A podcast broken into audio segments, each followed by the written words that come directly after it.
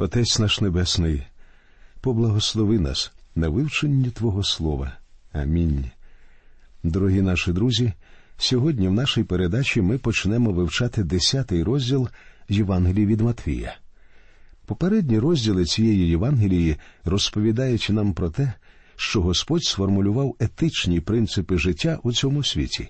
Після цього він показав народу численні чудеса, які були доказом його влади і сили. У цьому розділі ми читаємо, як Ісус посилає своїх учнів іти і проповідувати Євангелію царства народу Ізраїлю. Отож, давайте прочитаємо перший вірш десятого розділу. І закликав він дванадцятьох своїх учнів, і владу їм дав над нечистими духами, щоб їх виганяли вони, і щоб уздоровляли всіляку недугу та неміч всіляку. Влада, якою Ісус наділив своїх учнів, була доказом їхніх повноважень і їхньою рекомендацією в очах народу Ізраїлю. Пророки старого заповіту говорили, що такими будуть ознаки і докази приходу Месії. Як тільки учні отримали цю владу, вони із простих учнів Ісуса перетворилися в Його апостолів, іншими словами, вони стали Його представниками, посланцями. У другому, третьому і четвертому віршах наведені імена всіх його апостолів. Давайте прочитаємо. А жмення апостолів дванадцятьох отакі: перший Симон, що Петром прозивається, і Андрій, брат його, Яків, син Заведеїв, та Іоанн, брат його, Пилип і Варфоломій, Хома і митник Матвій, Яків, син Алфеїв. І Тадей, Симон Кананіт та Юда Іскаріотський, що й видав його. У наступних віршах ми читаємо про доручення, що дає Господь своїм апостолам, посилаючи їх до народу Ізраїлю. Однак, друзі, читаючи десятий розділ, ми повинні весь час пам'ятати, що саме до цього розділу звертаються багато культів і сект для виправдання своїх дивних звичаїв. Пам'ятаєте, що більшість настанов, даних Господом у цьому розділі, звернені до апостолів і не мають безпосереднього відношення до християн наших днів. Тому всі ці настанови варто розглядати у світлі обставин і умов, у яких їх було дано, і з великою обережністю ставитися до їхнього тлумачення. Давайте прочитаємо п'ятий та шостий вірші. Цих дванадцятьох Ісус вислав і їм наказав, промовляючи на путь до поган не ходіть, і до Самарянського міста не входьте, але йдіть радніш до овечок загинулих дому Ізраїлевого. Якщо у своєму служінні ви збираєтеся керуватися цим віршем, то вам доведеться обмежити своє служіння лише народом Ізраїлю, оскільки тут сказано йти до овечок загинулих дома Ізраїлевого. Очевидно, ці вірші не є заповіддю або дорученням для сьогоднішніх християн. Порівняйте ці вірші з рядками доручення, зверненого до нас. Ці слова ми знаходимо в книзі дій святих апостолів у першому розділі, восьмому вірші. І моїми ви свідками будете в Єрусалимі, і в усій юдеї та в Самарії, та аж до останнього краю землі. Зверніть увагу, що ми з вами повинні йти і до Самарії, і навіть до краю землі, тоді як у цьому розділі Ісус наказав своїм дванадцятьом учням цуратися Самарії і не входити до поган, а йти лише до овечок загинулих дому Ізраїлевого. В сьомому вірші говориться, яку саме звістку повинні були нести дванадцять учнів. А ходячи, проповідуйте та говоріть, що наблизилось Царство Небесне. Що означає фраза наблизилось Царство Небесне? Пояснення просте це царство було в руках царя, який був поруч із ними. Наприкінці вікторіанської епохи серед представників християнського світу панував оптимізм. Всі основні деномінації в той час узялися за велетенське завдання побудови Царства Небесного тут, на цій землі. Кожна з цих груп думала, що Бог поклав цей обов'язок винятково на них. Однак немає сумнівів, що ніколи Бог не доручав церкві будувати його царство. Господь Ісус установить це царство, коли повернеться на землю. церква це лише тіло покликане і відділене від світу, щоб проголошувати Христа і проповідувати Євангелію всьому світові. А тому царство це не наша справа. І в той же час потрібно розуміти, що Небесне Царство перебуває усередині нас, коли ми приймаємо Христа. А тепер, друзі, давайте звернемо увагу на той факт, що, посилаючи своїх учнів, наш Господь наділяє їх тими ж повноваженнями, що були у нього самого. Читаємо восьмий вірш. Уздоровляйте недужих, воскрешайте померлих, очищайте прокажених, виганяйте демонів, ви дармо дістали, дармо й давайте.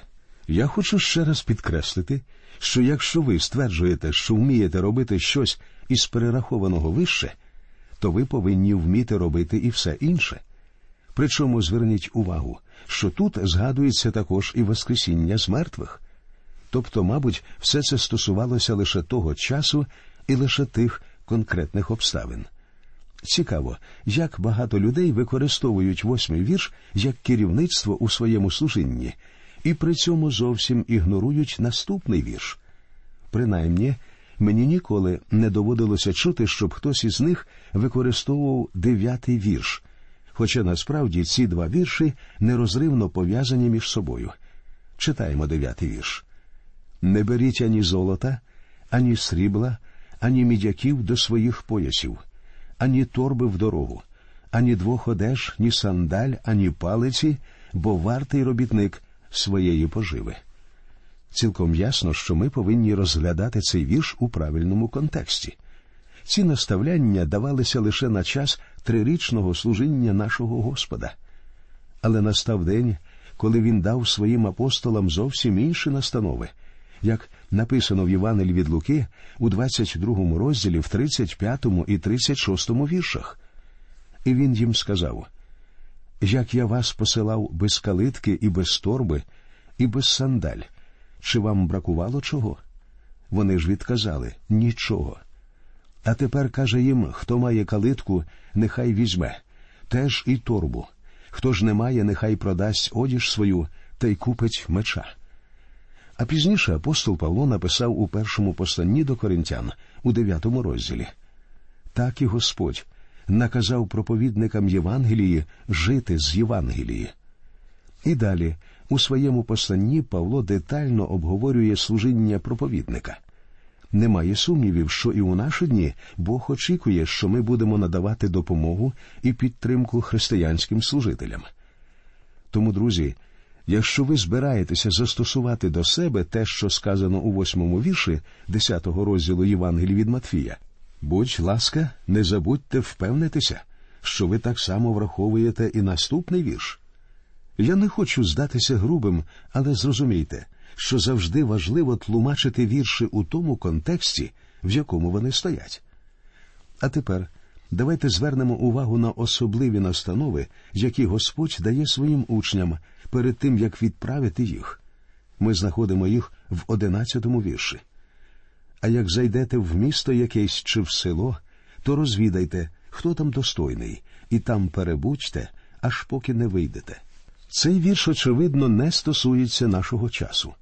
Якщо ви є проповідником або євангелистом, і весь час вам доводиться подорожувати, найкраще, якщо ви будете зупинятися в готелях і не станете обтяжувати інших християн. Я знаю, що деякі сім'ї спеціально тримають вільною кімнату або навіть цілий будиночок для приїжджих місіонерів або проповідників, і це безсумнівно чудово. Однак я не думаю, що в наші дні Господь бажає, щоб ми, приїжджаючи в якесь місто, запитували, хто гідний у цьому місті, хто є найвидатнішим християнином, а потім ішли до нього в дім і вимагали надати нічліг. Не будемо забувати, що тут Господь Ісус дає настанови, які були прийнятні в тих умовах і стосувалися лише часів Його трирічного служіння.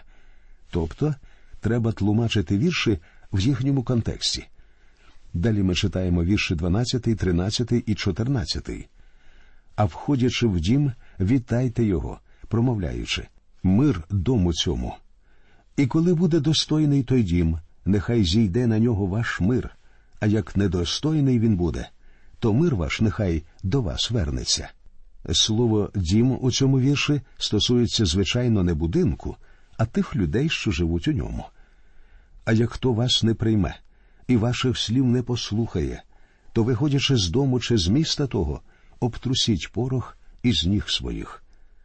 Цей вірш теж не може бути настановою для нас із вами в наші дні. Зізнаюся, що часом і я відчував подібне бажання, коли відвідував деякі чужі церкви, просто вийти з того міста і обтрусити його пил зі своїх ніг. Однак мені ніколи не спадало на думку дійсно зробити це, тому що я прекрасно розумію, що ця настанова давалася для тих людей і для того конкретного часу. Читаємо 15-й вірш. По правді кажу вам легше буде країні Содомській і Гоморській дня судного, аніж місту тому. В одинадцятому розділі, про який ми будемо говорити в наступній передачі, ми довідаємося, що відбулося з цими містами, які були засуджені. Далі Господь застерігає учнів, говорячи, чого їм варто очікувати в їхньому служінні. При цьому він учить їх деяким важливим принципам, якими вони повинні керуватися. Причому ці принципи носять загальний характер, а тому застосовуються і в наші дні. Читаємо 16-й вірш. Оце посилаю я вас, як овець між вовки. Будьте ж мудрі, як змії, і невинні, як голубки. Людина, що є дитиною Божою, повинна бути мудрою, як змія, і в той же час невинною, немов голуб. Причому впадати в кожну із цих крайностей небезпечно. Мені доводилося зустрічати по справжньому розумних людей, які дійсно мали мудрість змії, але при цьому вони були далеко не такими вже невинними. Говорячи сучасною мовою, я б сказав, що небезпечно ставати на їхньому шляху. А також я знаю багато чудових, досить довірливих людей, які не образливі, невинні, немов голуби, але такої риси, як мудрість, вони повністю позбавлені. Пам'ятайте, що змії небезпечні, а голуби наражаються на небезпеку. Ось чому ми повинні поєднувати обидві характеристики.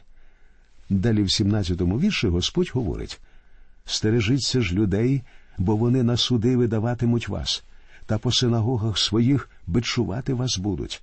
Мене ніколи не били в синагозі, хоча мені доводилося переносити моральне бичування в деяких церквах. 18-й вірш. І до правителів та до царів поведуть вас за мене, на свідчення їм і поганам. Але в ті дні подібне дійсно відбувалося з його учнями, а згодом те ж саме відбувалося й з іншими віруючими в церкві. Читаємо далі. А коли видаватимуть вас, не журіться, як або що говорити. Тієї години буде вам дане, що маєте ви говорити, бо не ви промовлятимете, але Дух Отця вашого у вас промовлятиме. Я думаю, що в наші дні ці вірші стосуються тих людей, які трудяться для Господа і зазнають гонінь за Його ім'я. Цей вірш ми застосовуємо до сьогоднішнього дня в тому випадку, якщо в таких людей немає можливості підготуватися, коли їх схопили і закликають до відповіді. Тут Господь послав своїх апостолів, і вони не повинні були готуватися. Таким чином, якщо ми розглянемо ці вірші, враховуючи ті конкретні умови, то в нас не буде ніяких проблем з розумінням. Однак, на жаль, багато людей застосовують ці вірші до себе буквально і перестають готуватися до своїх проповідей. Коли я навчався в семінарії, один мій товариш, що завжди відрізнявся деякою дивовкуватістю, вирішив, що він повинен проповідувати без будь-якої підготовки.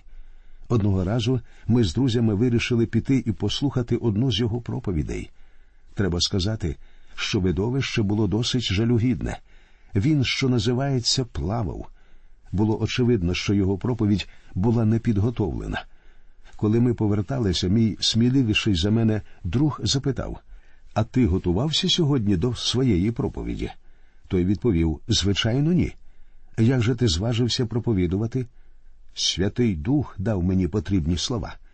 І тоді друг сказав не варто обвинувачувати Святий Дух у подібних провалах. А наступну історію розповів мені один мій знайомий проповідник.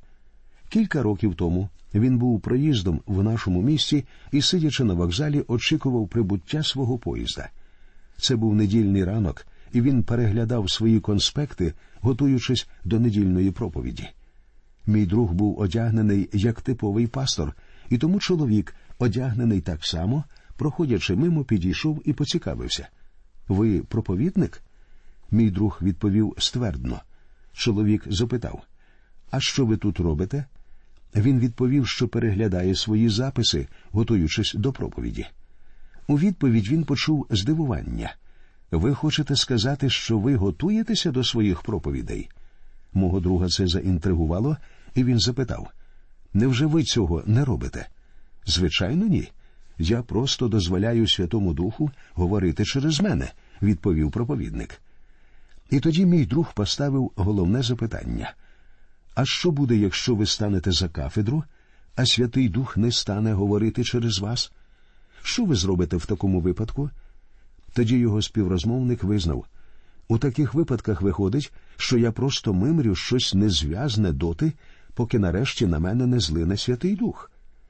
Боюся, друзі, що в наші дні знайдеться чимало проповідників, які теж просто мимрять щось незв'язне і при цьому використовують як виправдання ті настанови, які Господь дав своїм учням. Ми повинні розуміти, що це помилкове тлумачення Писання. Якщо ми помістимо ці вірші в їхній контекст і розглянемо їх у тій конкретній ситуації, їхній зміст стане прозорий.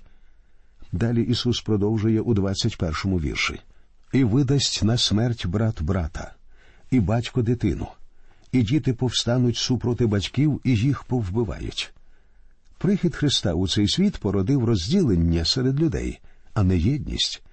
Якщо в сім'ї один із членів приймає Господа, а інший не знає Спасителя, виникає розділення. У першому посланні до коринтян, в першому розділі, в 18-му вірші Павло так і говорить бо ж слово про Христа тим, що гинуть, то глупота, а для нас, що спасаємося, сила Божа. Далі Ісус продовжує у 22-му вірші. І за ім'я моє будуть усі вас ненавидіти, а хто витерпить аж до кінця, той буде спасенний. Ця фраза означає, що Господь зможе зберегти своїх послідовників під час свого трирічного служіння. Подібним чином, в Євангелії від Матфія, в 24 розділі, в 13 вірші сказано, що Господь зможе захистити своїх послідовників під час періоду великої скорботи, що ми і побачимо, коли підійдемо до вивчення 24 розділу. А зараз читаємо 23 вірш 10 розділу. А коли будуть вас переслідувати в однім місці, утікайте до іншого. По правді кажу вам не встигнете ви обійти міст Ізраїлевих, як прийде син людський. Зверніть увагу на фразу не встигнете ви обійти міст Ізраїлевих, не весь світ, а міста Ізраїлю, як прийде син людський. Тобто виявить себе цьому народу.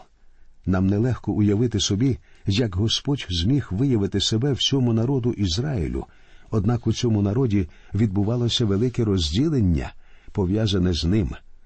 Одного разу Ісус запитав своїх учнів, за кого люди мають мене сина людського? І вони дали йому кілька відповідей.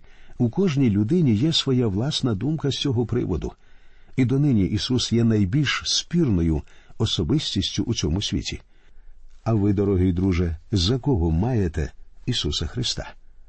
Чи прийняли ви Його в своє життя як свого особистого Спасителя? Чи маєте ви право називатися і бути дитиною Божою? Бог любить вас, Бог закликає всіх і кожного до спасіння, і воно є можливим для кожної людини, що живе на цій землі. Але для того, щоб отримати це спасіння, вам необхідно прийти до Христа таким, як ви є, схилитися перед Ним своїм серцем і покликати до нього в своїй молитві, і запевняю вас, дорогий друже, Бог почує вас.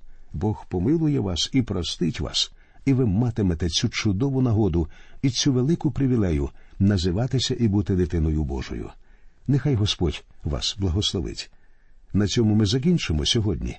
У нашій наступній передачі ми продовжимо вивчати 10 розділ Євангелія від Матвія і розглянемо додаткові настанови, які дає Господь своїм учням, настанови, які застосовні і до нас у нашому житті.